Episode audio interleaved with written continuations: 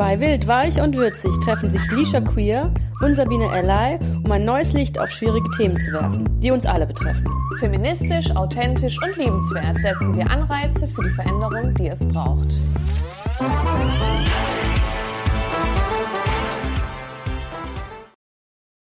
Herzlich willkommen zu einer neuen Folge von Wild, Weich und Würzig. Und mit mir heute hier ist die wunderbare Sabine. Und mir gegenüber, wie immer, die zauberhafte Lisha. Hallo! Welcome back, ihr wunderbaren ZuhörerInnen, ja, die so uns immer treu zuhört. Danke und dafür. Es werden mehr, ja. Das macht uns glücklich. Ja, ihr das seid stimmt. Die besten, süßen, kleinen Mäuse. Ja, die Sabine macht euch da jetzt sogar schon einen Freudentanz für euch. Sehr, sehr süß. Wir haben ein sehr spannendes und interessantes Thema die Woche für euch mitgebracht. Auch irgendwie hat mich auch ein bisschen so ausgespukt gegen Ende. Oh. Das Thema, tatsächlich. Ja, mich jetzt auch heute. Ja? Okay, gut. Weil es ist Nachmittag und ich habe heute Morgen mich dann nochmal so reingefühlt ins Thema und dann dachte ich so, ach gut. Ja, da kann man ganz schnell so auch so Spiralaugen kriegen. Ja. Und zwar das Thema ist Verhütung und safer Sex. Ja. Wir werden uns einmal diesem Thema annehmen, weil es da natürlich erstmal unglaublich viel Wissen gibt, die man vielleicht auch gar nicht so weiß. Also ich habe extrem viel Neues dazu gelernt, auch viel Ungerechtigkeit und auch viele Sachen, die nicht so fair, sage ich mal, im Gleichgewicht sind, was bezüglich Männer und Frauen angeht. Das stimmt, ja. Ja, genau. Und dann fangen wir einfach mal an. Ich würde einmal sagen, was denn Verhütung ist. So, dass man erstmal die Begrifflichkeiten versteht. Also unter Verhütung versteht man alles, was zum Schutz vor einer ungewollten Schwangerschaft dient. Es gibt verschiedene Verhütungsmethoden, die auf unterschiedliche Weise wirken. Ich habe tatsächlich gedacht, in meiner blinden Nichtwissenheit, habe ich gedacht, dass Verhütung einfach auch bedeutet, dass man sich auch vor Krankheiten irgendwie schützt. Aber habe ich auch gedacht. Dafür, das heißt safer Sex. Also wenn jemand dann denkt, okay, warum kommt da nur die Schwangerschaft drin vor? Wenn es darum geht, sich vor Geschlechtskrankheiten zu schützen, das heißt safer Sex. Und dazu kommen wir auch dann noch gleich. Mhm. Genau. Ich würde euch dann mal sagen, vorlesen, welche Methoden es gibt, wie man sich vor einer ungewollten Schwangerschaft schützen kann. Die werden in so verschiedenen Rubriken unterteilt. Es gibt einmal die hormonelle Methode, die den Eisprung unterdrückt oder beeinflusst. Das wird zum Beispiel durch die Pille, die Minipille, die Depotspritze, Verhütungsring, durch Hormonstäbchen oder die Hormonspirale bewirkt. Mhm. Ja, dann gibt es die mechanische Methode, die eine Barriere zwischen Spermien und Eizellen bildet. Das ist zum Beispiel das Kondom, das Femidom und das Diaphragma. Das Diaphragma und das Femidom ist nicht das Gleiche. Also ein Femidom ist wie ein Kondom, bloß, sage ich mal, größer vom Durchmesser her, weil das ja dann quasi in die Vagina eingeführt werden muss. Wie eine riesige Wurstpelle. Ja. Um das bildlich darzustellen, ja eigentlich schon, genau. Schrecklich. Ja. Und aber nicht schrecklich für die, die es gerne benutzen, das wollte ich nicht sagen. Die Vorstellung mit Wurstpelle war ganz schrecklich. Macht es weiter. Genau, und einmal das Diaphragma. Das ist wie so eine Art Schale, würde ich mal sagen, was man mit einem Gel beschmiert und das kann man sich dann quasi einführen und die versperrt quasi den Spermien den Weg zur Gebärmutter. Ja. Genau. Dann gibt es natürlich noch die chemische Methode, die Spermien abtötet oder inaktiv macht, zum Beispiel Spermizide oder Scheidenspülung. Und das Wort Spermizide finde ich irgendwie super schrecklich. Das wird unsere nächste Pandemie. So hört sich das an, oder? Ja, die Spermiziden. Das ist irgendwie... Gehen über die Welt. Dieses Wort gefällt mir gar nicht. Nee, mir auch nicht. Nee. Und dass man sich das vorstellt, das ist zum Beispiel, es gibt zum Beispiel so ein Gel, was man sich vaginal einführen kann und die tötet dann einfach die Spermien ab. Das hört sich fies an, muss ich sagen. Finde ich auch. Ich finde es auch richtig so fies. Also vielleicht ist das für manchen Mensch die einzige Variante, wie er gut verhüten kann. Dann ist es cool, dass es das gibt, aber nur so vom Hören finde ich es irgendwie ungemütlich. Ja, finde ich auch, weil das muss ja auch alles, Gel samt all drum und dran, muss ja auch wieder irgendwie raus. Und dann stelle ich mir irgendwie, oh nee.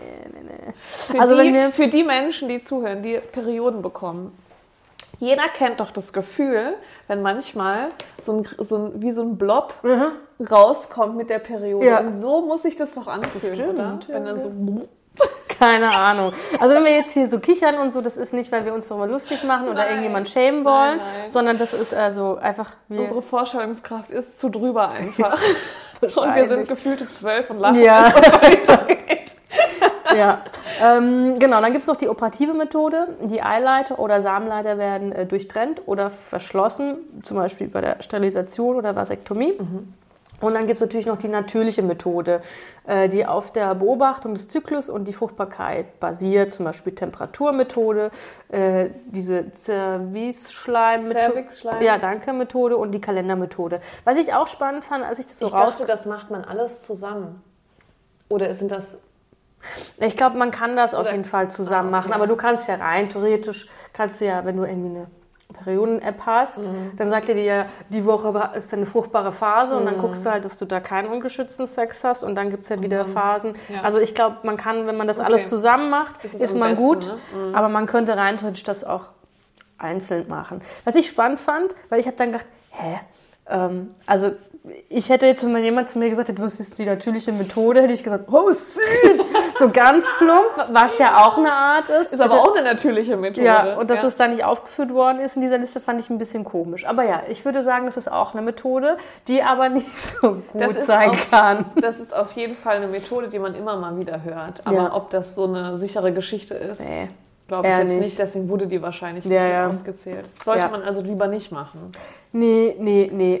Und da stellt sich natürlich die Frage, welche von den Methoden ist einmal am sichersten von den ganzen, die ich vorgelesen habe. Was denkst du? Also, weil ich ja schon schwer recherchiert habe, würde ich sagen, dass was Hormonelles, eine hormonelle Variante die sicherste ist. Und ich glaube, es war die Hormonspirale, die den besten, diesen, wie heißt der, Pearl Index hatte, aber ich bin mir nicht mehr sicher. Ja, also da hast du auf jeden Fall recht. Also die hormonellen Methoden sind alle auf den höchsten Rängen, weil die natürlich ja auch den Zyklus einfach auch stark beeinflussen. Und ich glaube, was bei der Hormonspirale am besten ist, ist, dass ja diese Spirale ja das einfach freisetzt von selbst. Ja, genau. Und bei der Pille oder Minipille bist du ja darauf angewiesen, dass sie ja auch richtig eingenommen wird. Richtig. Und da können es ja trotzdem auch zu Fehlern geben. Genau. Dann natürlich die operative Methode, also wenn du dich sterilisieren oder die Vasektomie machst, ist auch sehr, sehr sicher. Und die mechanische, das heißt alles, was mit dem Kondom und dem Femidom passiert, ist auch relativ sicher. Klar, wenn das irgendwie verrutscht oder reißt oder so, das weiß man natürlich nie. Und genau, jetzt ist natürlich die Frage, okay, super viele Sachen aufgezählt und wer benutzt denn eigentlich was? So, die ganze hormonelle Geschichte werden von Frauen genommen und eingenommen, weil natürlich ihr Hormonzyklus beeinträchtigt wird oder verändert wird dadurch. Und das werde ich gleich auch nochmal anschneiden wegen Pille und Mann, das werde ich gleich nochmal, falls ihr euch jetzt wundert, werde ich gleich nochmal besprechen. Ja. Dann bei der mechanischen Methode gibt es einmal was für den Mann, ein Kondom, und die restlichen zwei Möglichkeiten sind natürlich bei den Frauen wieder, was so die Verhütungsmethode angeht. Dann auch bei den chemischen Methoden wird es auch irgendwie eher vaginal eingeführt, also sprich wieder bei der Frau. Und bei der natürlichen Methode, klar, also könnte ein Mann sich auch mit der Kalendermethode irgendwie reinfuchsen und sich das irgendwie auf sein Handy so eine App laden und das mitverfolgen. Aber eigentlich würde ich sagen, es ist ein Frauenthema, Verhütung. Das denkst du jetzt, Lisha. Ja, das denke ich jetzt. Würde ich jetzt mal ganz salopp so sagen. Ich habe mir Studien durchgelesen für euch. Genau, also... Das Ding ist, dadurch, was du ja auch aufgezählt hast, was es nicht alles für Frauen gibt im Vergleich zu was es für Männer gibt, denkt man ja, wer verhütet denn dann am meisten, würde man ja denken, okay, es gibt so viele Varianten für Frauen und für den Männer ja nicht wirklich, dass es eigentlich eher so ein Frauenthema ist. Aber wenn man sich Zahlen anguckt, dann sieht man, dass es relativ eine ausgeglichene Geschichte ist. Ja. Hätte ich nicht gedacht. Ich habe eigentlich gedacht, dass das mehr so ein Frauenthema ist. Aber die neueste Befragung, die ich gefunden habe, ist vom Robert-Koch-Institut. Und das heißt die KIX-Studie. Das ist quasi, da geht es um Kinder und Jugendliche und deren Gesundheit. Und sexuelle Gesundheit ist ja auch ein Teil davon. Und die werden befragt, also man muss sich darauf verlassen, dass die ordentlich antworten, wie es immer bei so Befragungen ist. Und es waren Menschen im Alter von 14 bis 31 Jahre und die mussten halt Fragen beantworten. Da ging es auch darum, wann hatten sie das erste Mal und alles Mögliche, aber ein Teil davon war auch, wie sie verhüten. Und da ist auch, wie du gesagt hast, Pille oder Kondom oder beides ist auf jeden Fall auf den ersten beiden Plätzen. Das heißt, das ist das häufigste, was genutzt wird. Ein Thema, was wir später auch noch anschneiden werden, ist, wie sieht das mit gleichgeschlechtlichen Paaren zum Beispiel aus? Bei dieser Befragung haben 94% beantwortet, dass sie in einer Hetero-Beziehung sind. Das heißt, das, was ich hier vorlese, betrifft quasi dann nur Heteros. Genau, also Pille und Kondom sind die Renner auf jeden Fall. Bei den Frauen war es 62,1%, nehmen die Pille, Kondom 44,1%. Bei den Männern geben sie an 57% Pille, das heißt, sie reden mit ihrer Partnerin und die nimmt dann die Pille. Und 64,2% nehmen das Kondom. Und diese Kombi ist dann immer so ein Drittel, wo sie sagen, sie nehmen beides. Und dann gibt es Spirale, gar keine Verhütung oder Sonstiges, ist alles in so einem unteren Prozentbereich, also eigentlich relativ uninteressant. Was ich sehr schön fand, die Zahl, 92,6% der Frauen haben angegeben, auf jeden Fall schon mal die Pille genommen zu haben und 30,8% die Pille danach. Das wollte ich nämlich, das ist gut, dass du es ansprichst, weil das wird nämlich nirgends als Verhütungsmethode weil es ja auch eigentlich kein Verhütungsmittel sein soll, es ist ja ein Notfall. Genau, also das verstehe ich schon, aber eigentlich wäre es eins. Das Problem ist, bei der Pille danach, ich habe mich da so ganz grob, weil dann kommen die mit Chemie und Hormonen und all sowas. Du musst, pass auf, wo habe ich es hier? Irgendwo habe ich es aufgeschrieben. Die Pille danach muss halt sehr schnell genommen werden, deswegen ist das ja auch so ein Notfallding. Und das wurde, Gott sei Dank, irgendwie, ich habe irgendwo die Zahl aufgeschrieben, seit ein paar Jahren ist die auch kostenlos einfach so in der Apotheke erhältlich. Das war ja früher nicht so und das ist jetzt Gott sei Dank so. Seit dem März 2015 gibt es die erst so zu haben. Also die muss schnell genommen werden, innerhalb von 12 Stunden. Ja. Aber jetzt ist das Problem, sagen wir mal, du hattest Sex, innerhalb von 12 Stunden, okay, renne ich zur Apotheke, Pille danach, wunderbar. Es gibt 2 verschiedene Varianten, die verschiedene Sachen abdecken. Wenn du aber deinen Eisprung hast während der Zeit... Und wenn der Eisprung ist oder das Ei befruchtet wurde, dann wirkt diese Pille nicht. Oh. Das heißt, die kann nur quasi davor oder danach dich schützen, aber während deiner fruchtbaren Zeit schützt sie nicht, weil Gründe halt, weil Chemie und so. Ja.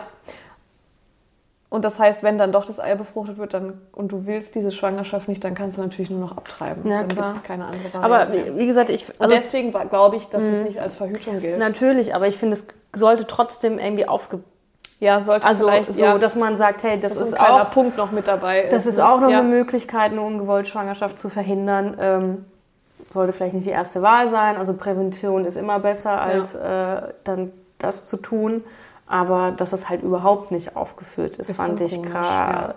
Weil es ja auch wichtig ist, dass das zugänglich ist. Ja, und einfach auch eine gewisse Aufklärung da herrscht. Ja, genau. Und du musst ja auch wissen, dass es das gibt überhaupt, wie du sagst. Also das war also in den ganzen, das war ja auch, also welche Pro Familia und wie die alle heißen und so. Und das finde ich krass, dass das dann gar nicht aufgeführt wird. Man kann es ja irgendwie anders da betiteln oder so, aber das... Sollte man schon wissen eigentlich, ne? Ja. Und gerade sowas wie Pro Familia, das ist ja so eine riesige Beratungsstelle, ne? Da sollte das ja eigentlich mit dabei sein. Also finde ich, sollte aufgeführt sein, wenn es einfach um das Thema Verhütung geht. So by the way, das gibt es auch noch so. Ja. Und was ich bei dieser KIX-Studie auch noch... anmerken wollte. Einmal, ich habe das mit dem Hetero und Nicht-Hetero eben gesagt. Und es wurde aber auch berücksichtigt, Alter, Bildung und Migrationsstatus der Befragten. Und da hat man gesehen, dass das eigentlich sich nicht wirklich unterscheidet. Das heißt, egal aus welchem Bildungsgrad und so, die kommen sind es eigentlich ähnliche Zahlen. Also hat wohl keine Auswirkung darauf, wie gut die informiert über Verhütung sind und welches Verhütungsmittel sie präferieren und so. Dann, das war ja einmal Pille, also wie viel verlassen sich da auf die Pille oder nehmen die? Bei Kondomen ist es recht ähnlich. Bei den Frauen, die sagen, 27,3% sagen, sie nehmen grundsätzlich ein Kondom, ein Drittel gelegentlich und 40 gar nicht. Und bei Männern 40, über 40 sagen immer, 34 gelegentlich und 23 gar nicht. Mhm. Und was man auf jeden Fall sagen kann, wenn man sich ältere Zahlen anguckt, ist, dass die Nutzung der Pille generell, also bei Pille kann man eigentlich alle hormonellen Verhütungsmethoden mit einberechnen, aber Pille wird so, eigentlich ist es so ein Standardding, dass man die Pille nimmt, deswegen sage ich immer Pille. Nutzung der Pille geht zurück, vor allem bei jüngeren Frauen. Und deswegen steigt auch die Benutzung des Kondoms mehr, weil das sind trotzdem immer noch die beiden hauptsächlichen Verhütungsmethoden. Was man bei Frauen auf jeden Fall festgestellt hat, ist, dass wenn die jung sind, greifen sie gerne zur Pille, weil es schnell und einfach ist. Je älter die aber werden und sie wollen auch auf hormonelle Verhütungsmittel zurückgreifen, dann machen die sowas wie das Stäbchen, was du in den Arm setzen kannst, 3-Monats-Spritze oder Spirale, Hormonspirale oder Kupferspirale. Die gehen dann lieber auf solche Sachen und gehen dann von der Pille weg. Trend geht aber insgesamt weg von der Pille. Spannend. Also die jungen Leute wollen immer weniger die Pille benutzen. Das ist super spannend. Also ich finde, wir sollten mal eine Folge machen, wo es nur um die Hormonpille geht. Oh ja, da gibt es so viel heiße Infos zu. Ja, und einfach auch, also wenn man das kurz geschichtlich anschneidet, das war ja sau wichtig. Also dadurch, dass es ja die Antibabypille gab, das war ja auch für im feministischen Aspekt gesehen ja auch ein wichtiger Schritt für sexuelle Selbstbestimmung. Genau, der Frau. Ja. Und deswegen ist das spannend, dass es natürlich, also die nächste Stufe ist zu sagen, okay, ich kann das trotzdem, ich kann selber entscheiden, was mein Körper ist, so weit, dass ich sage, ich will halt keine Hormone oder sonst was oder meinen Körper so in der Art verändern, hormonell, dass es auch anders geht. Deswegen ist es sehr, sehr spannend zu sehen, wie sich da das so verschiebt dann auch. Und jetzt hattest du ja eben schon aufgezählt, was können alles Frauen machen und was Männer. Und wir sehen ja jetzt, diese ganze hormonelle Geschichte liegt ja irgendwie bei den Frauen. Hatten wir es ja aber eben von Pille für den Mann. Ja. Und da gibt es ja eine Studie, die jeder irgendwie schon gehört hat. Also ich fange mal an. Pille für den Mann. Das wird quasi, dieser Begriff wird genutzt, um auch so wieder verschiedene hormonelle Verhütungsmittel zu beschreiben. Es ist aber im Endeffekt, geht es nicht um eine Pille, sondern um verschiedene andere Sachen, aber alles hormonell. Zum Beispiel Gel auf die Haut auftragen oder Spritze oder in Kombination mit beidem oder andere Sachen. Es gab zum Beispiel 2005 und 2009, wurde schon mal so ein Präparat angekündigt, auch so eine Mischung aus Spritzen und Implantat. Und das soll dann quasi die Produktion von Spermien unterdrücken. Darum geht es quasi immer bei diesen hormonellen Geschichten, einfach die Produktion von Spermien so weit runterzuschrauben, dass er quasi unfruchtbar wird, der Mann, für die Zeit, wo er es nimmt. Dann wurde da die Forschung wieder zu eingestellt. Und jetzt kommt diese wilde Studie, die wurde von 2009 bis 2011, lief die von der WHO, also Weltgesundheitsorganisation, ähnlich wie die, die ich davor beschrieben habe. Die wurde tatsächlich abgebrochen, weil eine der beiden Ethikkommissionen aufgrund von Nebenwirkungen zu hohe Risiken für die Teilnehmer sah. Also dafür sind die Ethikkommissionen immer da. Wenn es zu wild wird, sagen die, nee, lassen wir lieber mal. Und, ich bin jetzt gespannt, was sind die Nebenwirkungen? Sag mal.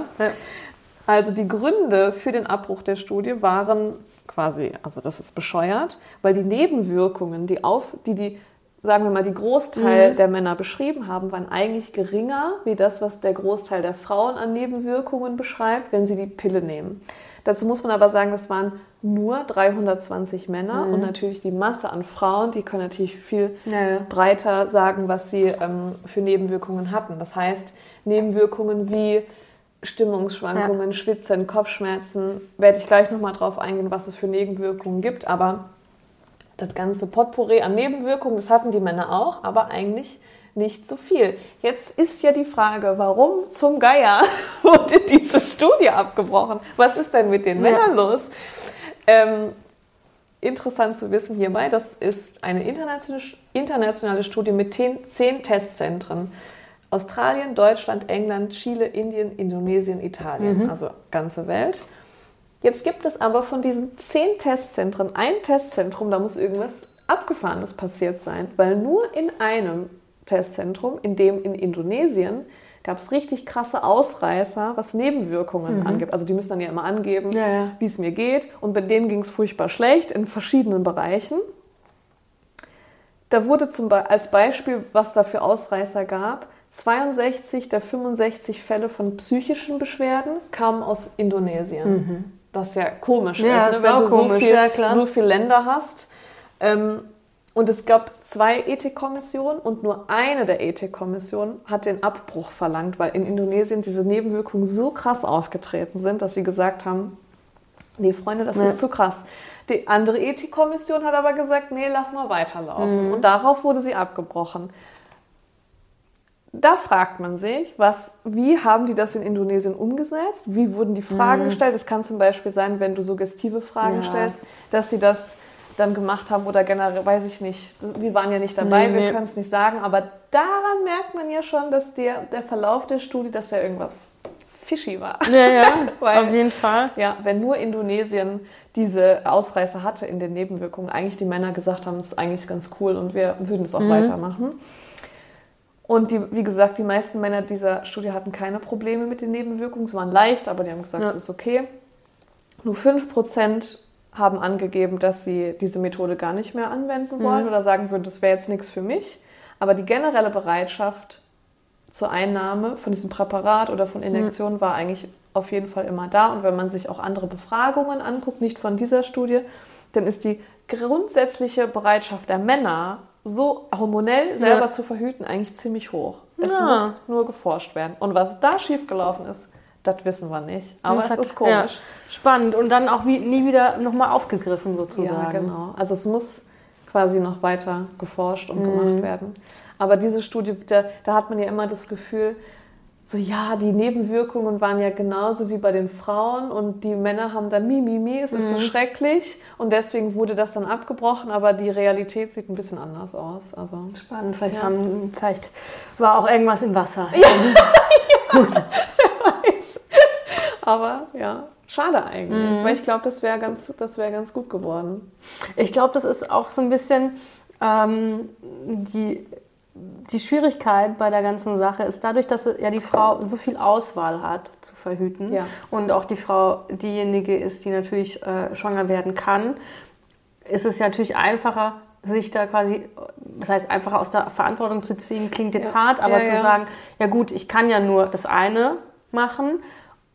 Und deswegen bin ich da so ein bisschen raus. Ja, weil es ja die ganze Zeit ja auch so war. Ne? Ja. Weil eigentlich, wenn du dir anguckst, dass die ja in der Theorie genauso hormonell oder viel greifender verhüten könnten, dann wäre das ja verschoben. Aber dadurch, dass sich ja immer nur auf die Frau konzentriert wird, so weil die Frau ja schwanger wird, aber die Frau wird ja nicht aus heiterem Himmel schwanger, sondern die Frau wird ja wegen Sperma schwanger und man kann da ja schon ansetzen. Und es ist ja nicht nur die Sache, dass es, ich habe immer das Gefühl, aber es ist vielleicht einfach, da kommen wir aus verschiedenen Bubbles, dass halt natürlich bei den Heteros der Grundgedanke der Verhütung einfach dazu dient, oder des Sex, kein Kind zu machen. Ja, so. Ist auch so.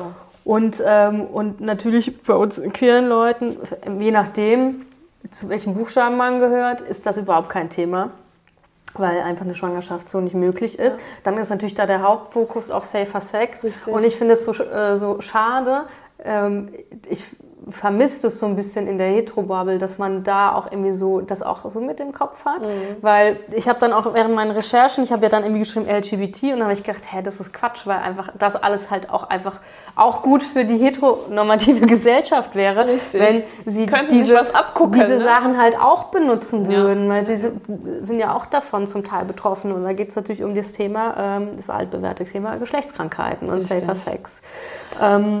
Und weil du das auch gerade gesagt hast, ne, dass es dir so vorkommt, also aus meiner Blase heraus kann ich auf jeden Fall sagen, dass bei den Heteros, die ich kenne, ist die Angst, oder auch wenn ich mir überlege, wo wir wo wir jünger waren, wo es dann erstmal so das Thema war, so, ich habe es mein erstes Mal. Die Angst, schwanger zu werden, war einfach real überhaupt. Ja. Und es ging darum, nicht schwanger zu werden. Und wenn du dich darauf verlässt, dass der Typ, mit dem du Sex hast, ein Kondom benutzt, dann kann der ja auch, denn es kann reißen, es kann kaputt gehen, der kann es abmachen, was nicht strafbar ist. 5 Jahre lang seinen Geldbeutel rumtragen, dann bringt es dir halt auch nicht mehr. Du siehst nicht genau, was abläuft, ob da ein Loch drin ist und so. Und wenn du aber selber weißt, du hast ja selber das in der Hand, eine Pille zu nehmen oder was auch immer zu machen, dann hast du das ja, diese Selbstwirksamkeit, dass du weißt, ich habe das gemacht, ich kann nicht schwanger werden, weil Hormone oder sonst irgendwas. Ja. Und nicht dich auf jemanden verlassen, der... Wobei die Männer wiederum verlassen sich ja ganz gerne darauf, dass die Frau hormonell verhütet. Ja? Also es war früher auf jeden Fall so, dass jetzt ist es ja besser geworden mit dieser, dass es gleicher ist, also was ich am Anfang gesagt habe. Aber früher war das kein Thema, dass da jemand Kondom benutzt. Da wurde gefragt, nimmst du die Pille? Ja, super, los geht's. Und da wurde ja nicht sich drüber Gedanken gemacht, ob da jemand Geschlechtskrankheiten dem einen oder anderen hat. Ja, oder auch nicht, glaube ich auch, das ist auch... glaube ich, nicht so ein Ding, worüber man halt auch redet, wenn man sich neu kennenlernt. Und vor allem, wenn man jung ist. Ja. Dann würde ich einfach mit dem Thema Safer Sex einfach mal starten, oder? Los geht's. Weil ich finde, das ist einfach an sich auch ein sehr spannendes Thema. Also als Safer Sex werden sämtliche Maßnahmen bezeichnet, die das Risiko einer Ansteckung und Verbreitung von sexuellen übertragbaren Krankheiten verringern. Also, es gibt mehr als 30 Geschlechtskrankheiten weltweit. Nur? Ja, aber dafür... also man sagt immer nur, aber dafür sind die halt übel. Recht tödlich teilweise auch. Also darunter ist die am meisten... bekannt ist natürlich die Chlamydien. Das ist auch eine die... was heißt sehr leicht anzustecken ist. Aber das ist ganz interessant, weil ich habe dann auch geschaut, okay, welches Geschlecht überträgt was oder tut sich eher damit mit Sachen anstecken. Das Ding ist eigentlich ziemlich gleich. Männer können sich leichter anstecken, aber bei Frauen ist es hartnäckiger. So, also es ist halt beides irgendwie scheiße. So. Also das ist... okay. Ja. Also, wie gesagt, Chlamydien gibt's, Syphilis, also Gonorrhoe gibt's, Genitalherpes und Genitalwarzen. Das sind Sachen, die sind behandelbar. Und dann gibt's natürlich Hepatitis B und C und HIV, die sind nicht oder sehr schwer behandelbar. Und zum Teil auch, je nachdem, wenn sie ausbrechen, halt auch einfach tödlich. Genau. Dann ist natürlich sich die Frage, okay, gibt es irgendwie ein Verhütungs- und Safer-Sex-Mittel, was irgendwie beides... für beides einfach gut steht und einfach für beides sicher ist. Und das ist tatsächlich entweder das Kondom oder das Femidom. Das ist das einzige Verhütungsmittel, was halt auch sicher gegen Geschlechtskrankheiten einschützt. Ja. Genau. Und die Wahrscheinlichkeit, sich bei ungeschützten Sex mit einer Geschlechtskrankheit anzustecken, liegt bei 60%. Und ich finde, das ist schon ganz schön hoch. Und es geht ja nicht nur darum, dass man sich auch mit Geschlechtskrankheiten anstecken kann, nur wenn man irgendwie Sex durch Penetration hat, sondern es geht natürlich auch über andere sexuelle Praktiken, vielen Dank. Also durch Oralverkehr kann man sich auch Sachen einfangen. Und deswegen gibt es natürlich da auch verschiedene Methoden, wie man sich schützen kann. Also wie schon mal gesagt, einmal entweder Kondom oder Femidom. Genau, das ist zum Beispiel dazu da, wenn man vermeiden will, dass beim Geschlechtsverkehr irgendwie was eindringt, dann benutzt man das. Genau, dann gibt es natürlich Sachen, wo man vermeiden kann, dass Samen oder Vaginalflüssigkeit in den Mund kommt, weil da kann man natürlich sich auch anstecken. Und da könnte man zum Beispiel Dental Dams, das sind die also umgangssprachlich Lecktücher und Intimtücher, benutzen. Oder man könnte auch ein Kondom präparieren, indem man einfach so aufschneidet. Dann kann man das auch nutzen. Das würde man dann quasi über die Vulva legen und dann könnte man da auch Oralsex benutzen. Und wenn man sich schützen will beim Oralsex, dann benutzt man ein Kondom. Ja. Genau, es gibt auch welche, die haben dann witzige Geschmacksrichtungen. Ja, aber die kann ich jetzt persönlich nicht empfehlen. Das ist ein bisschen eklig. I don't know. Aber you do you. Genau, man kann natürlich auch durch Penetration mit der Hand oder so, man kann dann natürlich auch Handschuhe benutzen, so Kram, um sich zu schützen. Mhm. Was man natürlich machen kann, ist PrEP einzunehmen. Das ist dieses Medikament, was vor einer HIV-Infektion schützt. Was auch wichtig ist natürlich, wenn man Toys benutzt, dass man sich richtig reinigt. Das ist auch sehr wichtig. Und natürlich das Allerwichtigste, dass man sich regelmäßig testen lässt. Und das fand ich spannend, weil ich gedacht habe, das ist eigentlich eine easy Sache. Also ist es ja. Also man kann zum Beispiel zur AIDS-Hilfe gehen oder so. Dann kann man sich gegen HIV testen lassen. Oder regelmäßig habe ich gedacht, man geht dann zu seiner Frauenärztin. Und dann habe ich gedacht, man macht ja einmal oder zweimal im Jahr diesen BAP-Abstrich oder wie das heißt. Und dann habe ich gedacht, kann man das nochmal gleich mitmachen, ne? Dann habe ich gedacht, da sieht man das ja auch. Und dann habe ich mal durchgelesen, was man da wirklich sieht. Und man würde nur Sachen sehen, wo halt eine Veränderung hervortritt. Aber es gibt ja auch Geschlechtskrankheiten, wo halt erstmal organisch keine Veränderung hervortritt. Das heißt, das würde man gar nicht sehen. Und müsste man da Blut abnehmen, um das sehen zu können? Zum Teil, ja. Hey. Ja. Und das Ding ist zum Beispiel, wenn man sich auf Chlamydien testen lassen möchte, dürfte man das vor seinem 25. Lebensjahr einmal im Jahr und das kostenlos. Und ab seinem 25. Lebensjahr muss man dafür selber zahlen. Das heißt, würdest du jetzt wenn du keinen Verdacht hast, dass du jetzt irgendwas haben könntest, müsstest du wahrscheinlich das auch selber zahlen. Und das fand ich krass. Das ist ja eigentlich so was ganz Wichtiges, das müsste ja eigentlich... Ja, und ich fand es auch voll schräg, weil, ich weiß nicht, ab 25 war das war so die Zeit, wo ich am sexuell aktivsten war, ja, wo ich gedacht habe, so krass, okay, also dass man da dann selber zahlen muss, fand ich schon übel. Ja, und das ist halt wieder sowas, wo ich mir denke... Wie auch die Pille, das kriegst du ja auch, glaube ich, nur bezahlt, bis du 22 bist. Echt? Und danach musst du es auch selber bezahlen. Ich habe noch nie die Pille genommen, ich habe keine Ahnung. Ich glaube, ja. Also irgendwann ist ein Punkt erreicht, wo du es selber bezahlen musst. Und das ist, glaube ich, 22, wenn die da nichts geändert haben. Diese Tests muss man selber bezahlen, wo ich mir denke, das betrifft also junge Menschen, die meistens wenig Geld haben oder Menschen, die halt generell kein Geld haben, wenn die dann älter sind. Ja. Die leiden dann darunter, dass sie diese Scheiße selber zahlen muss. Und es ist doch so wichtig, dass solche Krankheiten und so Tests, dass das halt aufgehalten wird und dass man nicht, wenn die Tests kostenlos sind, dass ich mich davor schützen kann. Ja. Weil diese ganzen Impfungen, dass ich nicht krank werde, die sind doch auch kostenlos. Ja. Oder musste ich noch nie irgendeine Impfung bezahlen. Nee, musst du auch nicht, die sind umsonst. Ja. Ja, also bitte. Nee, also ist schon krass, weil man kann sich natürlich, wenn man sagt, hey, ich will irgendwie nicht zu meiner Ärztin oder sowas, man kann im Internet sich für alles einen Test kaufen. Also ich habe gesehen, es gibt einen Kombitest, das testet alle Geschlechtskrankheiten, die es gibt. Das kostet 130 €, das kannst du dir zu Hause zuschicken lassen. Dann musst du dann mal ganz kurz mit so einem Knipser dir ein Blut abnehmen lassen, also selber, und dann machst du das, baust du das zusammen. Du schickst es ein und dann melden die sich bei dir. Oder du kannst auch einen HIV-Test für zu Hause machen. Mhm. Dann das geht halt, alles. Wenn du da Angst hast vielleicht, ne? Irgendwie aus dem Haus zu gehen oder... Ja, oder die das irgendwie... willst nicht zum Arzt und das... Whatever, aber es gibt die Möglichkeiten. Aber ich finde das... Ich habe dann versucht, mich so dran zu erinnern an... Wir hatten das ja schon öfters, so an diesem Sexualunterricht. Und ich kann mich nicht daran erinnern, dass, vielleicht habe ich auch nicht gut aufgepasst oder meine Schule war schlecht, aber ich kann mich erinnern, man hat uns gezeigt, wie man ein Kondom überzieht, ein bisschen was von der Pille erzählt, uns Angst gemacht, so wegen Schwangerschaft und so, und so ein bisschen hier Geschlechtskrankheiten, aber so richtig das Gefühl, aufgeklärt worden zu sein, hatte ich nicht.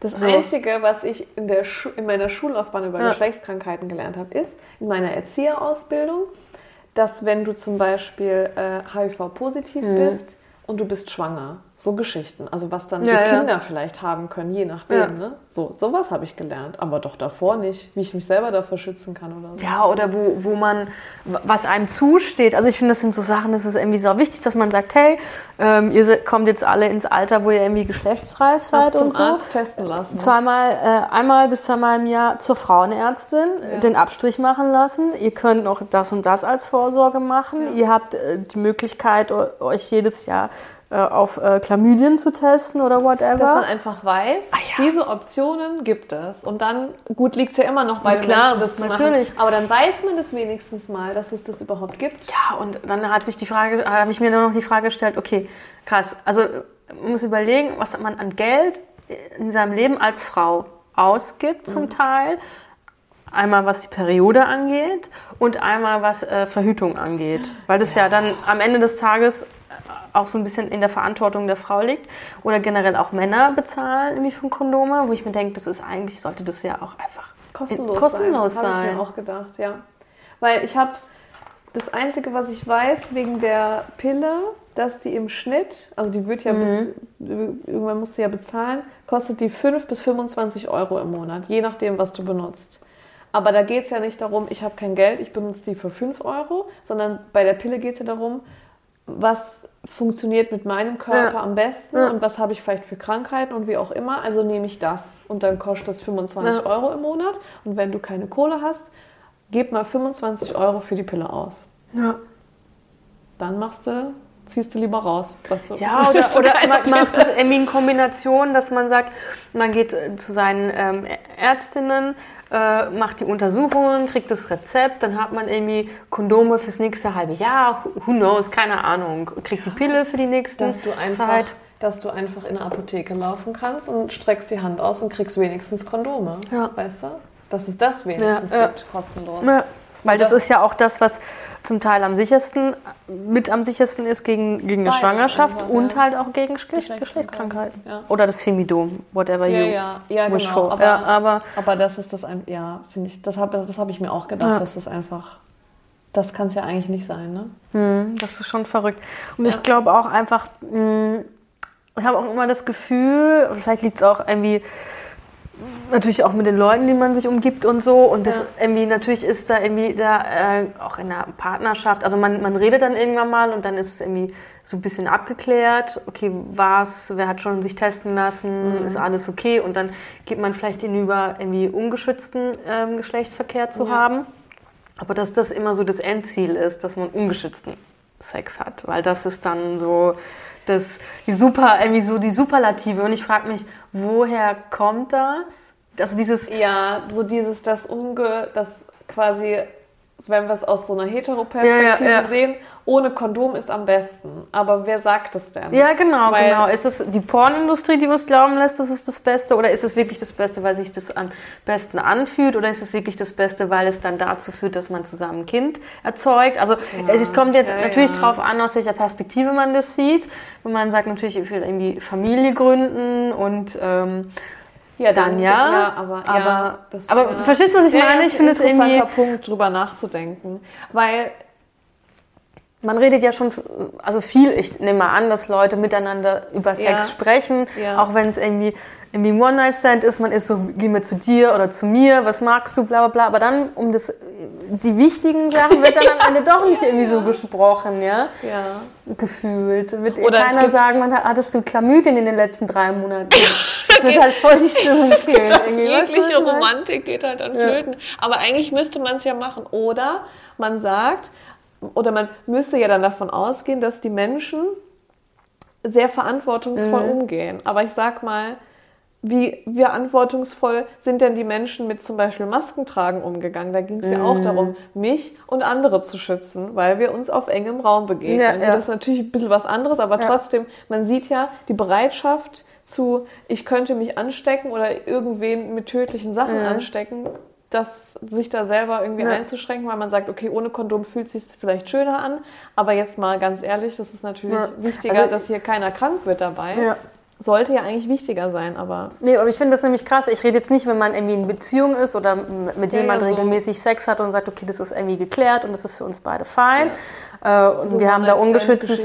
Ja, weil da... Also, das ist jetzt mir zum Glück noch nie passiert, aber ich habe das schon von anderen Frauen gehört, dass die halt irgendwelche Typen haben, die halt sagen, mit oder ohne. Und ich mir denke so, was ist da los? Also, weiß nicht. Hast du kein Internet und keine Bücher oder keine Ahnung? Ich fand das schon irgendwie krass. Ich weiß, das sind natürlich nicht alle so. Es gibt auch unglaublich viele Verantwortungsvolle. Aus eigener Erfahrung und aus Erzählungen. Ja. Ich weiß, dass es genug männliche Wesen da draußen gibt, die den Frauen versuchen auszureden vor dem Geschlechtsverkehr, dass sie sagen, ach nee, komm, du nimmst doch die Pille und ist doch alles cool und Kondom mit Kondom, nee, und das will ich nicht. Und die so lange belabern, dass sie halt dann kein Kondom benutzen. Oder dieses Stealth-Ding heißt es ja, glaube ich, ja, das ist dass ganz du schlimm. Dich eigentlich auf Kondom geeinigt hast und dann wird einfach das Kondom abgezogen. Ja, und das ist eine Straftat, Freunde.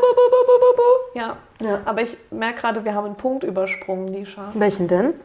Probleme und Vorteile hormoneller Verhütung. Ah ja, das machen wir. Ja, Entschuldigung. Naja, aber um das noch kurz abzuschließen, das ist wild Scheiße mit dem, wenn man sich einen neuen Sexualpartner sucht und dann einfach sich dieses Kondom da so ausreden lässt. Also wenn du mit jemandem schlafen willst und ohne, dass man sich vorher getestet hat, sagt er, nee, ich will das nicht, dann ist es der Moment, wo du deine Hose wieder anziehst und rausgehst. Weil ja, mit dem willst du eigentlich, also das geht nicht. Ja, also ich weiß nicht, ich habe keinen Penis, ich kann nicht beurteilen, wie sich das anfühlt und so, aber ich denke mir so, wo ist das Problem, wenn du keine Allergien hast oder so, da einfach so ein Hütchen drüber zu machen? Das ist eigentlich kein Problem. Sollte kein Problem sein. Und Vorteil an einem Kondom ist ja, dass das ja so Glibber-Gedöns dran ist, das heißt, es flutscht auch besser. Ja, du hast ja auch, Frauen haben ja auch Probleme. Ja, da ist ja wenigstens schon Gleitgel und so Kram dabei. Von daher. Eigentlich ist das, weiß nicht. Es riecht halt ein bisschen, okay? Ja. Gut. Aber es gibt Schlimmeres im Leben. Also, ja, ich fand jetzt, glaube ich, AIDS oder Chlamydien schlimmer wie den Geruch. Jetzt, wenn ich das so auf den Waagschälchen lege. Ja, und apropos Waagschälchen. Ja. Wir haben ja jetzt viel über Verhütungsmittel gesprochen und jetzt ist ja aber die Frage, egal ob jetzt irgendwann mal die Studien so weit sind, dass Männer hormonell verhüten können oder Frauen, die ganze Zeit schon quasi hormonell verhüten. Was sind denn Probleme und Vorteile hormoneller Verhütung? Und ich fange mal mit dem Satz an, den, glaube ich, auch schon ganz viele gehört haben. Die Pille würde heutzutage gar nicht mehr so zugelassen werden. Krass. So. Das ist was, das liest man immer wieder, das sieht man immer wieder und dann denkt man sich, ach du meine Güte, jetzt pfeife ich mir hier so einen Hormoncocktail rein und wenn man die Pille, die ich nehme, heute zulassen würde, dann, also die würde gar nicht die Zulassung bekommen. Das stimmt nicht. Und ich erkläre jetzt, warum das so ist. Als die erste Pille quasi rausgekommen ist, Fun Fact an der Seite, wurde die auch nur an verheiratete Frauen ausgegeben, dass die quasi dann in der Ehe, wenn die schon das 100. Kind auf die Welt gebracht haben, nicht mehr schwanger werden. Aber gab es zu dem Zeitpunkt schon Kondome? Ja, gell? Ja, ich sag Schafsdärme und diesen ganzen Quatsch. Also das Prinzip gab es ja vorher schon. Ja. Also spannend. Die Pille kam raus und dann wurde das quasi an verheiratete Frauen ausgegeben, dass die dann nicht noch das 10.000. Kind auf die Welt bringen. Und dann irgendwann kam das so an die breite Masse. Und es gab tatsächlich damals nicht genug Alternativen, die man verhüten kann. Deswegen war die Pille damals in dieser Kosten-Nutzen-Rechnung einfach super toll. Und deswegen wurde die auch damals zugelassen. Diese Zulassungsmethoden oder die Anforderungen sind natürlich immer strenger geworden. Und man muss auch immer diese diese Kosten-Nutzen-Rechnung machen, weil wir haben so viele gute Alternative, dass die Pille von damals nicht mehr zugelassen werden. Hätten wir diese Alternativen aber nicht, dann könnte sie wahrscheinlich doch zugelassen werden. Also das ist halt... Die hat sich ja auch weiterentwickelt. Genau, so. Eine schwierige Aussage, die man eigentlich jetzt nicht so stehen lassen kann. Deswegen habe ich das jetzt einmal vielen Dank dafür angeschnitten. Gerne. Also deswegen, diese Pille der ersten Generation, wie man es auch sagt, wäre im Vergleich zu der Pille der zweiten Generation, was wir jetzt haben, eine schlechtere Kosten-Nutzen-Rechnung. Und das ist ja auch immer die Frage, die man sich stellen muss. Wenn ich eine hormonelle Verhütungsmethode wähle, muss ich das für mich selber immer abschätzen, weil jeder Körper ist anders, reagiert anders, hat andere Krankheiten oder Vorgeschichten. Und deswegen muss ich das immer für mich selber ausklabüstern, ob ich das jetzt gut finde oder nicht. Oder will ich die Nebenwirkungen, nehme ich die in Kauf, weil sonst meine Endometriose völlig am Eskalieren ist. Genau, und das ist halt eine sehr individuelle Geschichte. Und es gibt ja aber auch ganz schlimme Erfahrungsberichte, entweder während man die Pille nimmt oder wenn man die Pille dann absetzt.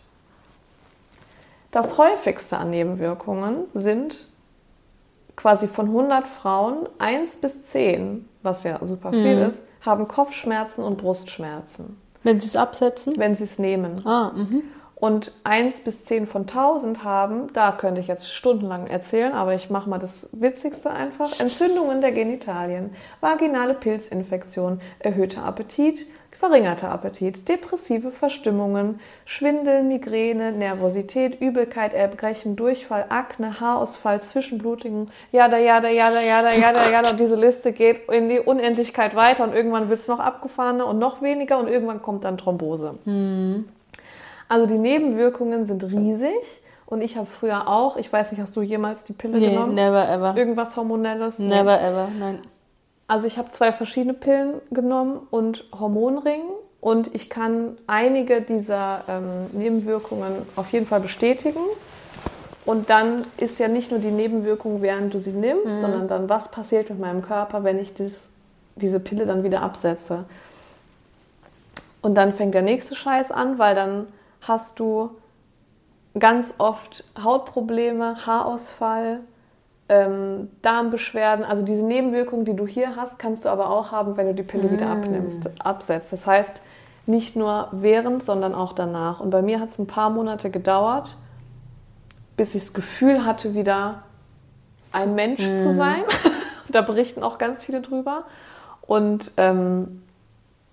auch dieses, meine Haut ist völlig eskaliert, meine Haare, also es war völlig durcheinander. Aber hättest du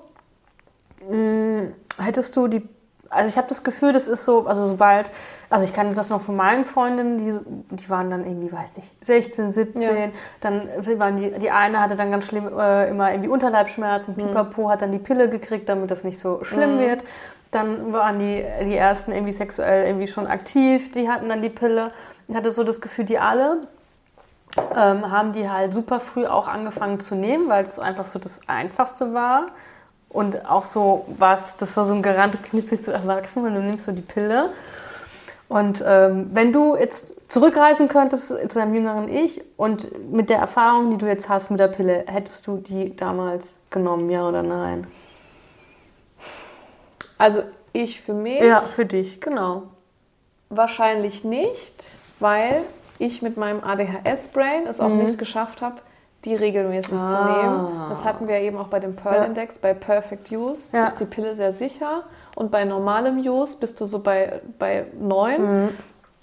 Und es gibt ja verschiedene Präparate aber es ist wichtig, dass du die bei einem bestimmten, also täglich, sagen wir mal, du nimmst die immer 8 Uhr morgens und dann musst du die auch wirklich 8 Uhr morgens nehmen, weil dieser Hormonspiegel muss halt aufrecht gehalten werden. Und wenn da schon Schwankungen entstehen, dann kannst du halt schwanger werden. Also es ist eh nicht gut für den Körper, weil dann erzeugst du Schwankungen im Hormonspiegel, die ja nicht gewollt sind und die auch nicht so sein sollen. Deswegen ist das für mich eh nichts gewesen. Ich glaube aber, ich hatte auch dann diese Hormonspirale, das ist quasi was du dir einsetzt und das bleibt dann drin und dann machst du es wieder raus und dann kriegst du deine Abbruchblutung und dann setzt du dir einen neuen, so einen Hormonring rein. Das ist eine ganz gute Variante, weil das hat weniger Hormone und wirkt aber trotzdem ganz gut. Aber ich habe das die ganze Zeit gespürt. Oh, also, unangenehm. Weißt du, keine Ahnung, aber ich spüre auch, wenn ich ein OB drin habe, spüre ich das 24/7. Es gibt Frauen, die sagen, die spüren das gar nicht. Nee, ich spüre das nicht, aber vielleicht bist du da einfach super self-aware dann. Das kann sein. Dann denkt man immer, oh Gott, ich habe da einen Hormonring. Das kann ja sein, dass du dann so ein Hyperfocus dann auf dieses OB Hormonring. You never know.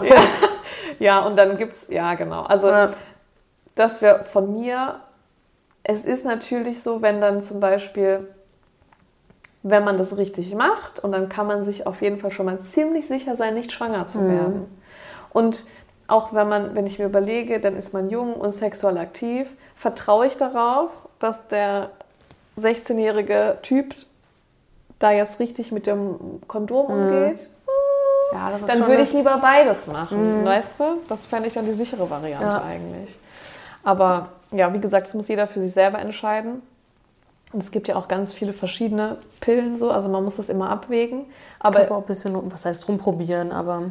Ja, du gehst halt zum Frauenarzt oder Frauenärztin und dann kriegst du dein erstes Präparat und dann muss man 3 Monate oder so, glaube ich, warten und 3 bis 6 und dann guckt man, wie sind die Nebenwirkungen und muss man auf ein anderes Präparat wechseln. Und so, wenn du eigentlich regelmäßig zum Frauenarzt gehst und dann kannst du das mit dem oder der dann austüfteln, was am besten für dich ist. Und ich habe ja eben mit den Nebenwirkungen Thrombose gesagt. Und das ist eine seltene Nebenwirkung, aber eine der schlimmsten, weil die ist potenziell tödlich. Ja. Und du hast ein Thromboserisiko, also ohne Pille. Bei 10.000 Frauen kriegen 2 im Jahr Thrombose. Bei einer Pille mit geringem Thromboserisiko 5 bis 7, also 3-mal so viel. Krass. Und bei neueren Pillen, die es gibt, da ist die Hormonzusammensetzung ein bisschen anders, sogar ein 8 bis 12 pro 10.000 Fälle. Also es erhöht sich deutlich, das Thromboserisiko. Und das Wilde an diesem Thromboserisiko ist oder an den Nebenwirkungen, finde ich, dass man da, also das ist ja eine tödliche Sache und man wird aber nicht richtig drüber aufgeklärt, weil wenn du zum Beispiel rauchst und die Pille nimmst, erhöht sich das nochmal um ein Vielfaches. Und ich habe geraucht wie ein Schnot. Ich kenne super viele Frauen, die rauchen und die Pille nehmen. Darfst du eigentlich gar nicht. Oh. Super gefährliche Scheiße, aber wer weiß das schon. Ja, genau. Also, um das mal so ein bisschen runterzubrechen, Vorteile der Pille ist ein guter Pearl Index. Du kannst es einfach nehmen, es ist leicht zugänglich, du hast die Kontrolle, zum Arzt und nimmst die. Und du hast die Kontrolle darüber selber und du hast auch positive Nebeneffekte wie weniger Periodenschmerzen, deine Haut verbessert sich, die Haare werden schöner, glänzender, also so Geschichten. Nachteil, finde ich, sind die Kosten. Dann hast du krasse Nebenwirkungen, eine ultra schlechte Beratung, weil, jetzt komme ich gleich im Fazit nochmal drauf zurück, du hast Wechselwirkungen mit anderen Medikamenten, dass die Wirkung der Pille aussetzt.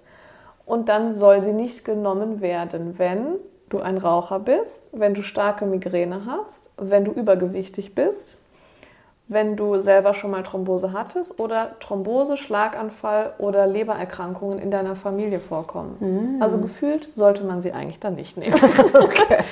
Genau. Ja. Und das sind quasi so Vor- und Nachteile von, ich habe jetzt immer Pille gesagt, aber im Endeffekt jedes hormonelle Verhütungsmittel kann man da mit reinnehmen. Und jetzt ist die Frage, Lisha, würdest du die Pille nehmen? Also ich habe sie nie genommen, weil ich sie auch diesbezüglich nie gebraucht habe. Ja.